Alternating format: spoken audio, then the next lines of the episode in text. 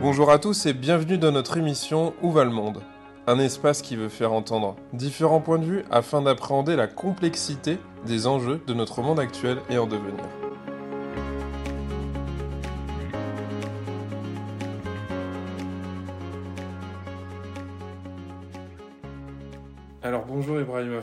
Merci d'avoir accepté notre invitation pour l'émission euh, Où va le monde? Aujourd'hui on va parler management, on va parler de comment on pense le management, comment on fait le management.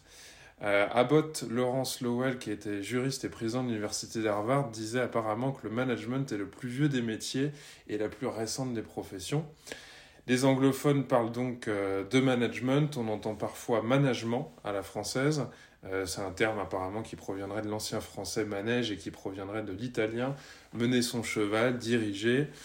Dans les années 50, on le traduisait en France par direction des entreprises, notamment dans le livre de Peter Drucker, puis par gouvernement, et le monde, évidemment, a accepté ce terme qu'on entend un peu partout. Donc pour commencer, je vais te laisser te présenter à nos auditeurs. Merci Maximilien, merci pour cette euh, invitation. Ben, moi, je vais me présenter brièvement. Euh, je suis euh, donc Ibrahim Afal. J'ai un parcours assez, assez, assez large. Donc, j'ai été chercheur en gestion, en management. Donc, j'ai fait un doctorat à l'École des mines de Paris en management. j'ai travaillé en interne. J'ai travaillé chez Groupama, j'ai travaillé chez Valeo. J'ai travaillé dans le conseil, j'ai été dans un grand cabinet de conseil pendant quelques années. j'ai créé une entreprise il y a quelques années aussi.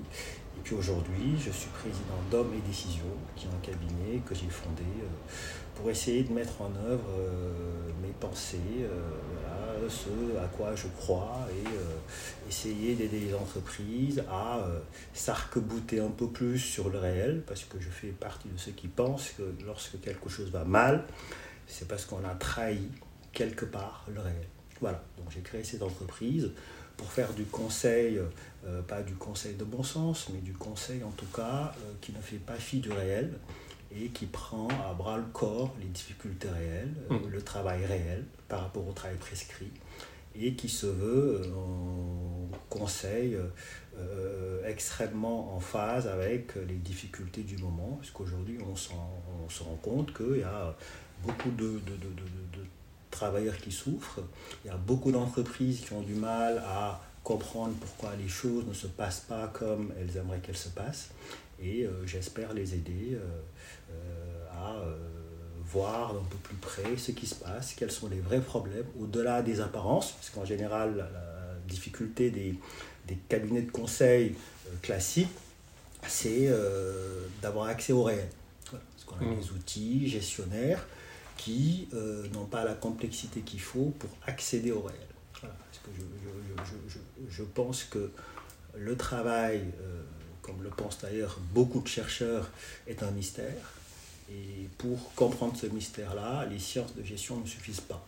Hmm. Donc il faut ce que j'appelle une diplomatie des disciplines, c'est-à-dire mettre en relation, faire dialoguer un certain nombre de disciplines qui sont à même euh, de comprendre tel ou tel aspect de l'action collective, euh, de, de, de l'action collective, du travail, etc. Donc voilà, moi je suis vraiment euh, quelqu'un qui prône ce dialogue entre les disciplines. Je ne parle pas d'hybridation des compétences ou des disciplines, je parle de, de, de, diplomatie des disciplines pour vraiment euh, faire de telle sorte que bah, la complexité du réel soit appréhendée par différents points de vue et que ce dialogue-là se fasse dans le respect des différences, bien sûr, entre mmh. euh, chaque discipline. Voilà. Donc c'est dans cette optique-là que j'ai mmh. créé ce cabinet euh, il y a quelques temps. Et puis tu parles de travail réel et de travail prescrit, il y a un, un, grand fossé entre les deux, ce serait peut-être pour ça qu'il y aurait de la souffrance, non Je sais pas. Bah, le, le, le, le, fossé est dû à beaucoup de choses, c'est-à-dire que le management tel qu'il est appris dans euh, les livres de management, tel qu'il est appris dans les écoles de commerce, part du postulat en, filigrane que euh, savoir c'est pouvoir, réussir c'est comprendre, le réel, c'est ce qui se répète. Mhm. Ce qui est totalement faux.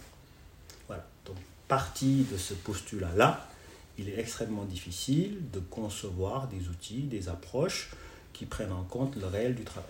Mm. Voilà.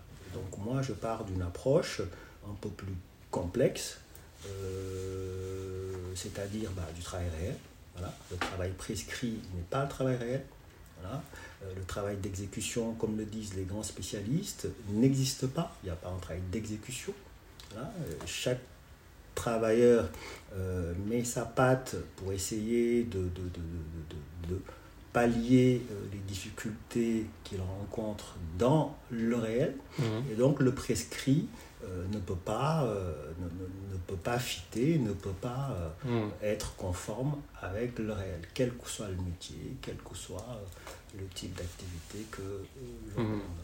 Mais tu serais à contre-courant de ce qui se dit dans les, dans les écoles de management classiques, alors, si je comprends bien. Je ne sais pas si je suis à contre-courant, je pense que je vais un peu plus loin. Voilà, le, le- le- le prescrit est essentiel. Que dans une organisation, on a besoin de prescrit. Le prescrit, c'est ce qui permet la cohérence, la cohérence du tout. Mhm. Et la cohérence n'est pas la cohésion. Et donc une organisation euh, qui réussit, c'est une organisation qui marche sur ses deux jambes. Mhm. La jambe cohérence, c'est-à-dire l'organisation comme structure, Mhm. et la jambe cohésion, les liens, voilà, l'organisation comme une dynamique humaine. Et une des difficultés que l'on a aujourd'hui, c'est qu'on résume le collectif de travail à une collection d'individus. Mhm. C'est- quand même factuellement faux. Mhm. Et forcément, toute transformation basée sur ce postulat-là a peu de chances euh, d'être menée à bon escient. Hmm. Alors, le management, ça semble une science absconse, tortueuse, complexe, alors qu'on pourrait y voir du bon sens. Pourquoi le management, c'est tellement un sujet euh, en ce moment? Bah, le, le, le, le, le management, c'est un sujet parce que c'est devenu un fait social total. Aujourd'hui, on manage tout. On manage ses émotions, on manage Ouais. sa famille, on manage son temps de travail, et on pense que le management est neutre. Mhm. Manager, c'est minimiser les coûts, maximiser les gains. Voilà. Et donc, euh, euh, il est assez naïf de penser que manager, c'est neutre. Hmm. Et donc, euh, d'une part, on peut manager efficacement sans manager de manière convenable, au fait. Hmm. Donc, toute la difficulté du management est de faire coïncider l'efficacité et ce qui convient. Ce qui convient, c'est-à-dire une performance soutenable, de là, euh, euh, basée sur le temps long. Et donc aujourd'hui, bah oui, il y, a, euh, il, y a, il y a une vraie difficulté, on veut des résultats très vite, hein, bien sûr, et la meilleure manière d'avoir des résultats très vite, c'est bien sûr de penser que euh, les individus sont des ressources qui sont capables de mettre en œuvre des stratégies X ou Z. C'est un point de vue que je ne partage pas, non pas parce que je suis humaniste, parce que tout simplement, je pense qu'une performance soutenable, c'est une performance euh, qui permet euh, de, de- de- de mettre en place une corrélation entre, bien sûr, ce besoin d'aller très loin, très vite, mais aussi la capacité des gens à se reconnaître dans ce qu'ils font. Du moment où les individus ne se reconnaissent plus dans ce qu'ils font, Mhm. ça ne marche plus. Voilà. Et donc, euh, euh, c'est dans cette, dans, dans, dans cette optique-là que moi, je ne suis pas disposé à penser que le management est une science. Le management n'est pas une science. Euh, si l'on s'en réfère à Paul Valéry qui disait que la science est un ensemble de procédés euh, et de recettes qui réussissent tout le temps, bah oui, euh, les recettes en management ne réussissent pas tout le temps et partout. Voilà. Parce que chaque euh, entreprise est différente, le contexte est différent, il y a toujours un dialogue qui se met entre le contexte, l'individu, etc. Hmm. Et donc on ne peut pas mettre en œuvre des bonnes pratiques. Pour moi, les bonnes pratiques n'existent pas. De, de toute façon, c'est un petit peu comme pour la médecine, c'est-à-dire qu'on reste sur des humains avec euh, bien, bien un grand nombre de variables, et, et on pourrait dire que c'est un art qui s'appuie sur une science comme pour la médecine. Complètement, complètement. C'est un art qui s'appuie sur une science, mais ce n'est pas une science en soi. Ouais. Voilà, parce qu'il y a toujours un rapport dialogique entre le contexte et l'individu. Hmm. Son caractère, sa personnalité, son histoire, Oui. son genre, L'histoire de l'institution aussi, l'histoire Voilà. des relations entre les gens. Voilà, Hmm. Voilà, et d'où euh, aujourd'hui mon, une vraie, vraie inquiétude que j'ai par rapport à l'explosion de la demande en soft skills. Hmm. Voilà.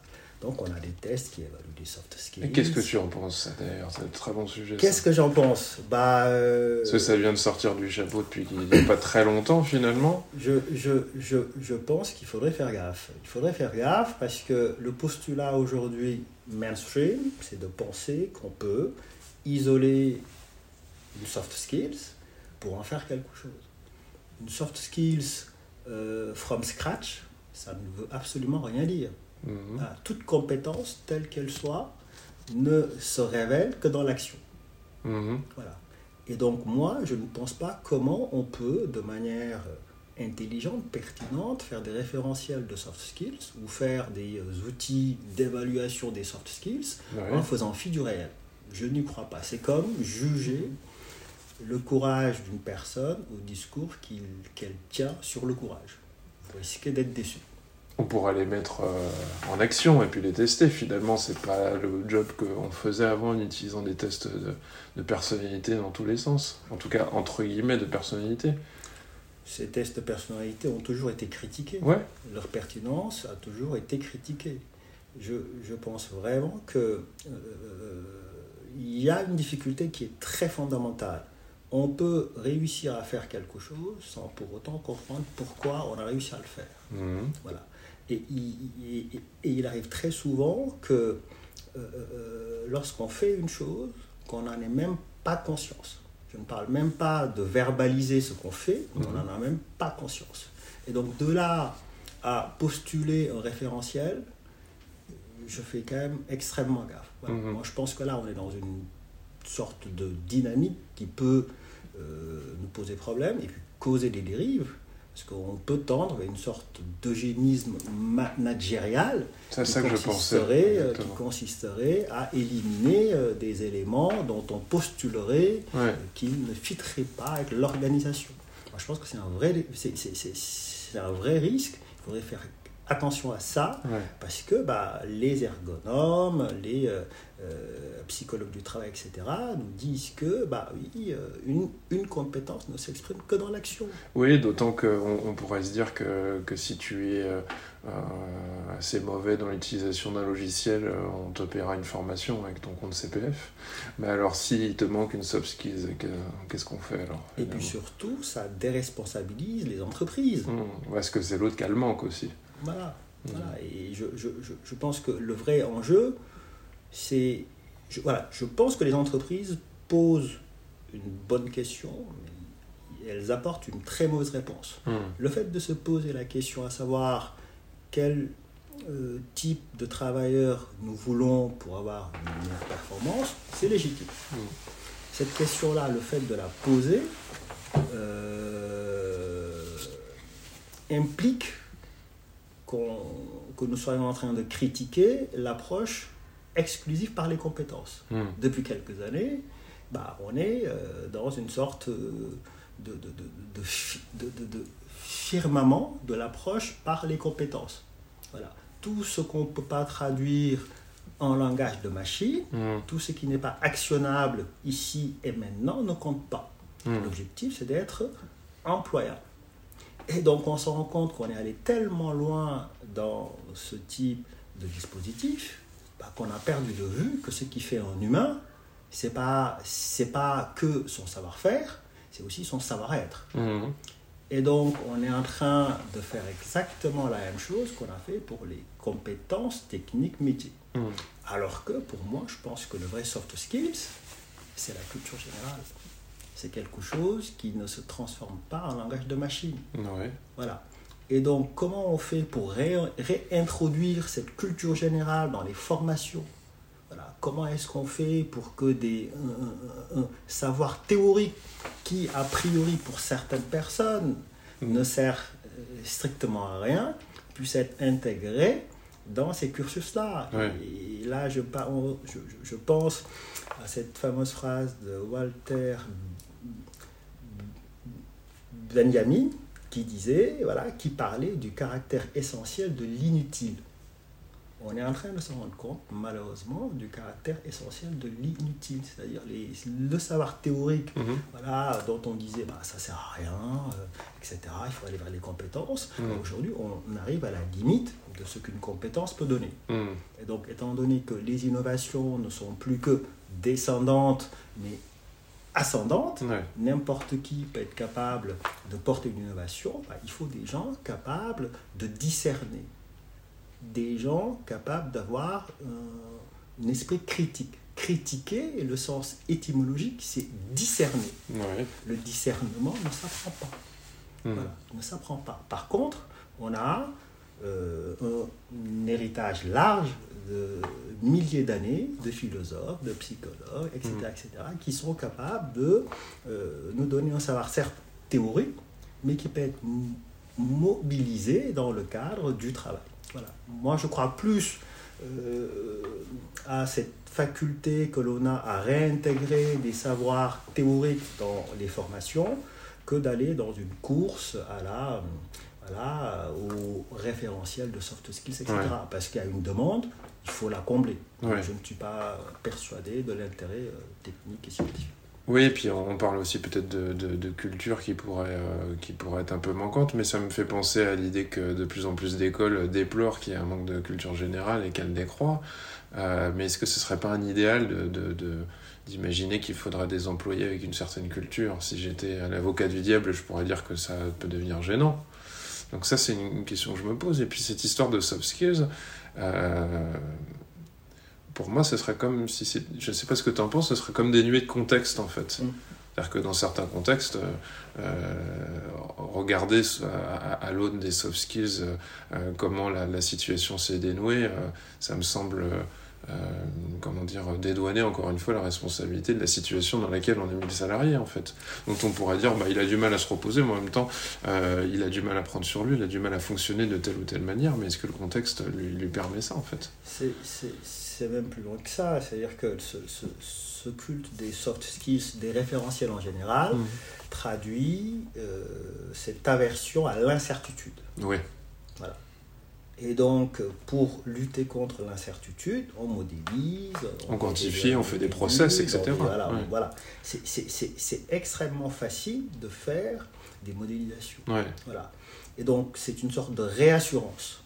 Ce qui est fou, et je pense que les gens ont du mal à faire le lien, c'est que c'est cette incertitude qui crée la créativité, Bah oui. qui déclenche cette créativité. Et donc, on est en train de lutter contre quelque chose qu'on loue par ailleurs. Ce serait presque morbide. Oui, ce serait Voilà. presque morbide de dire on va, on Voilà. va tout calculer, on va tout compter. Euh, Et- donc- Et donc, le, le- le vrai sujet en entreprise, c'est la crise de la connaissance. Moi, je pense vraiment que le vrai souci aujourd'hui dans les entreprises, ce n'est pas le manque de soft skills, Mm. etc. C'est vraiment une sorte de crise de la connaissance. Parce que pour transformer, il faut transformer avec un savoir véritable. Il faut savoir pour Mm. transformer. Voilà. Et pour savoir, bah, il ne faut pas s'arrêter aux apparences. Voilà. Et pour ne pas s'arrêter aux apparences, il faut avoir les outils, les concepts qui vous permettent d'aller au-delà des apparences. Mm. Et donc, euh, euh, ces outils-là, on ne les a pas, ou en tout cas, on les a moins, parce qu'on a des formations qui ne nous donnent pas ces outils. Voilà. Ceux qui sont plébiscités dans les entreprises, bah, ce sont des formations assez classiques. Et puis, bah, ces formations-là, bah, malheureusement, dans la, majeure, dans la majorité euh, d'entre elles, bah, on ne leur donne pas les, bons outils. Donc, c'est une vraie crise de la connaissance. On ne peut pas transformer de manière soutenable une organisation si on n'a pas les bons outils pour Mm. s'approcher du réel. Je ne parle pas de, de- de bien connaître le réel, parce qu'on ne pourra jamais, parce qu'il y a toujours une distance, mais s'approcher du réel. Ouais. Mais alors, donc, une bonne entreprise, ce serait celle qui saurait faire face à l'incertitude, qui serait prête à pouvoir gérer l'inattendu, en fait. Si je résume un petit peu. Bah, une entreprise vivante, c'est une entreprise euh, qui prend à bras le corps la cruauté du réel. Le réel est très cruel, bien Mm. sûr. On peut se bercer d'illusions, c'est beaucoup plus confortable. Ouais. Voilà, mais euh, se réveiller ouvrir les yeux sur la cruauté du réel bah, vous permet euh, de prendre à bras, bras le corps les enjeux, les vrais enjeux, le travail réel. Il y a, quelque chose qui m'interpelle sur cette histoire de, management. Les employés seraient heureux, euh, on n'arrête pas de le dire, quand ils sont bien payés, challengés, promus, impliqués, appréciés, bon, enfin, des évidences, quoi. Est-ce qu'on doit comprendre que les managers sont en majorité dénués d'empathie, euh, des êtres apsychologiques à qui on devrait euh, inculquer ce que c'est qu'un être humain et comment le faire avancer? C'est une question que je me pose. déjà, à croire que l'humain serait donc la priorité du manager. Euh, pourquoi je parle de ça? Parce que j'ai l'impression que plus on entend les gens souffrir en entreprise, plus il y aurait un contrebalancement où on parlerait d'humanité dans l'entreprise. Et je me suis demandé, je me suis demandé si c'était pas une sorte de label écologique des entreprises que de distiller la question de l'humain un peu partout, dans toutes les plaquettes, dans tous les catalogues, dans tous les discours officiels. Vous dites beaucoup de choses dans, dans votre question. Je pense que la, première chose qui me vient en tête, on parle beaucoup de souffrance. Ouais. La souffrance en soi, c'est pas un problème. Ouais. La souffrance devient un problème parce que c'est pathologique. Transformer euh, la souffrance en plaisir, c'est ce qu'on souhaite tous. Mhm. Lorsqu'on a à faire face euh, à un problème, bah, on souffre. Hein, on réfléchit, on souffre, on essaie de trouver la solution, on souffre donc, lorsqu'on a réussi à trouver la solution, il y a, une, sorte de, une sorte de plaisir. Mhm. Et donc, l'enjeu n'est pas juste de dire que les gens souffrent. Souffrir, c'est pas en soi grave. Mais il ne faut pas que la souffrance devienne un vrai problème. Mhm. Voilà. Donc, comment on fait pour transformer la souffrance en plaisir? C'est ça le vrai enjeu. Mhm. Voilà. Donc je, je, je pense aussi qu'il ne faut pas qu'on tombe dans l'autre travers qui consiste à dire les pauvres salariés, euh, voilà, ils souffrent tous, Et le méchant patronat. Méchant patron. la, la, souffrance, bah, dans une entreprise, c'est normal parce que le travail, c'est une, exigence sur une existence. Et puis on peut la retrouver en haut, parce que ça on l'oublie tout de même régulièrement voilà. de le dire. Mais... Euh. Voilà, donc, euh, donc bien sûr, l'enjeu d'une entreprise qui veut aller loin, qui veut transformer véritablement de manière soutenable, c'est de faire de telle sorte que la souffrance, qui est normale, ne se transforme pas en maladie hmm. et se transforme en plaisir. Hmm. la souffrance soit en plaisir. Donc ça, c'est le premier. L'autre, l'autre, euh, l'autre aspect de votre question, euh, c'est euh, le fait de parler de l'humain à tout va. Ben, hein. Le souci, c'est que en général, lorsqu'on parle de l'humain d'abord, c'est parce qu'on le sacrifie en premier. C'est malheureux, mais c'est comme ça. Hmm. C'est-à-dire qu'on n'a pas besoin, euh, lorsque tout va bien, on ne parle pas de l'humain. C'est évident. Donc moi, je, je, je, je, je me méfie des discours qui consistent à magnifier l'humain. Parce que lorsqu'on le magnifie, ça veut dire qu'il n'est plus là. Il est là en tant que mot, en tant que concept, mais il n'est plus là en tant que réalité sociale. Mhm. Et donc le, le, le, le, vrai enjeu avec les managers, c'est bien sûr, euh, voilà, c'est pas le fait de les humaniser ou pas. Il faut traiter le travail.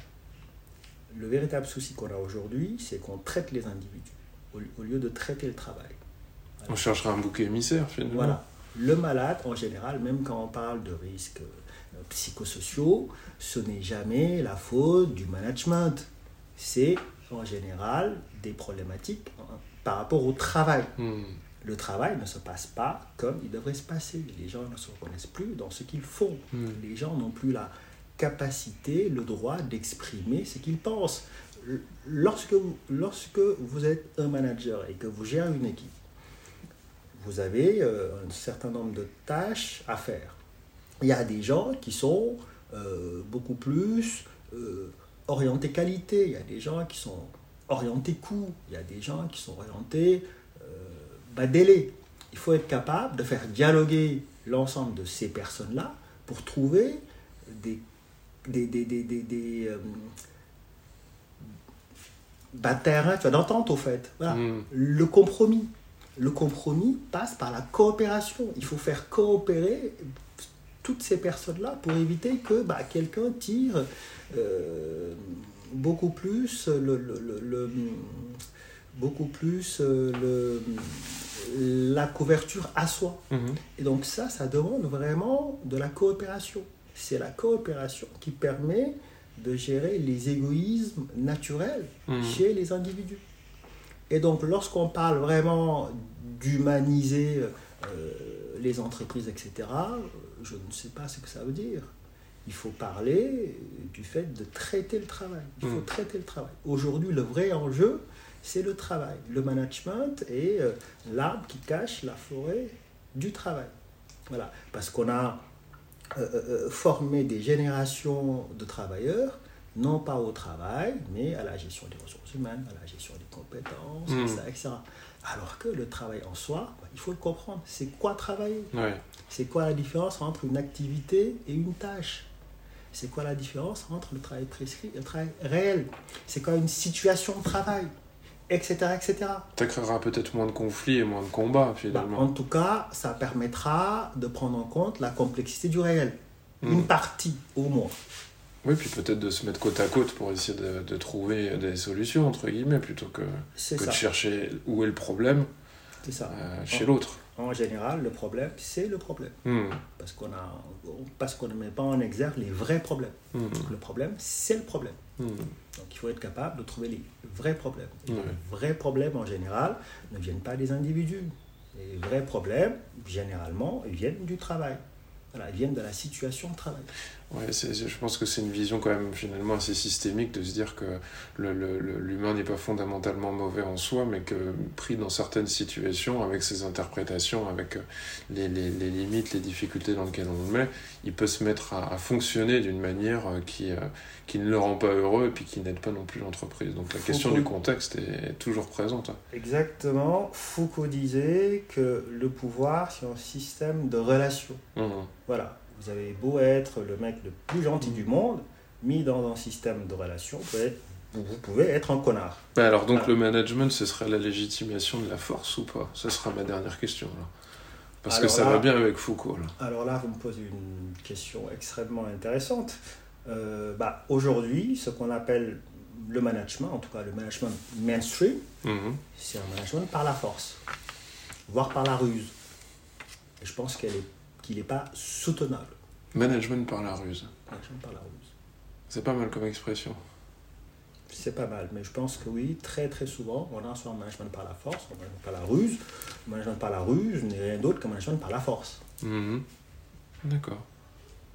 Vous pensez qu'à l'avenir, euh, les choses vont aller dans quel sens? Euh, Où va le monde Voilà. Où va le monde euh, Je risquerai pas de m'aventurer dans une projection, etc. Je, je, je, je dirais tout simplement que si on veut des entreprises performantes, Oui. un travail euh, qui permet de maintenir la santé des travailleurs, il faut, et ça c'est une, une obligation, il faut penser le travail. Voilà. Il faut vraiment penser le travail. Et penser le travail, c'est se rendre compte que euh, dans une organisation, il y a des dynamiques qui se jouent. Et que l'organisation comme structure, sans une organisation comme dynamique sociale, Mhm. bah, on ne va nulle part. Il faut vraiment qu'une organisation marche sur ses deux jambes. Lorsqu'on hypertrophie une des deux jambes, l'organisation se bloque. Mhm. Et donc, moi, ce que je dirais, c'est que les organisations qui vont s'en sortir dans, une, dans un, environnement qui est complexe, avec des enjeux de développement durable, de responsabilisation sociale des entreprises, les entreprises qui s'en sortent, qui s'en sortiront, sont Mm. des entreprises qui auront compris qu'une organisation, ce ne sont pas juste, ce n'est pas juste des structures, c'est-à-dire Mhm. des procédures, des process, des modes opératoires, des systèmes d'information, mais c'est aussi des dynamiques humaines, lesquelles dynamiques? Ne peuvent pas être appréhendées par les mêmes outils qui appréhendent les structures. Mhm. Voilà. Donc il faut vraiment qu'on ait euh, d'autres outils, d'autres savoirs. Je pense qu'il faut ouvrir les entreprises bah, à euh, des consultants ambidextres qui sont capables bien sûr de travailler sur des structures, Mhm. sur des projets euh, en- voilà, de, de- de- de- d'optimisation des processus, etc., qui sont aussi capables de travailler sur le travail réel, qui sont capables de mettre en œuvre les conditions de possibilité de la coopération. Voilà, en tenant à euh, un équilibre entre le prescrit et le réel. En tout cas, merci pour toutes ces réponses. Ça a été très instructif et, et j'espère que ça éveillera un petit peu la, réflexion auprès de, de, plusieurs décideurs et puis également de salariés. Merci pour cette. Merci à toi, Maxime.